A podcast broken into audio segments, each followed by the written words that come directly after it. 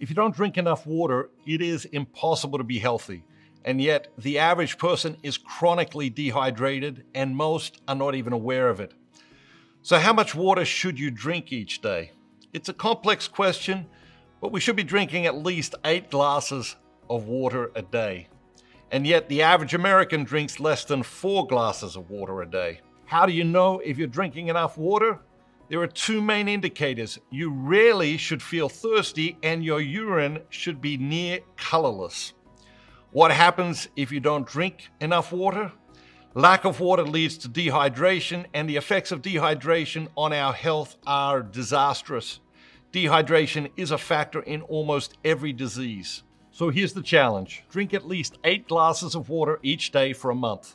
Track how many glasses of water you drink each day for a month you will be amazed how just drinking more water can make you feel more fully alive.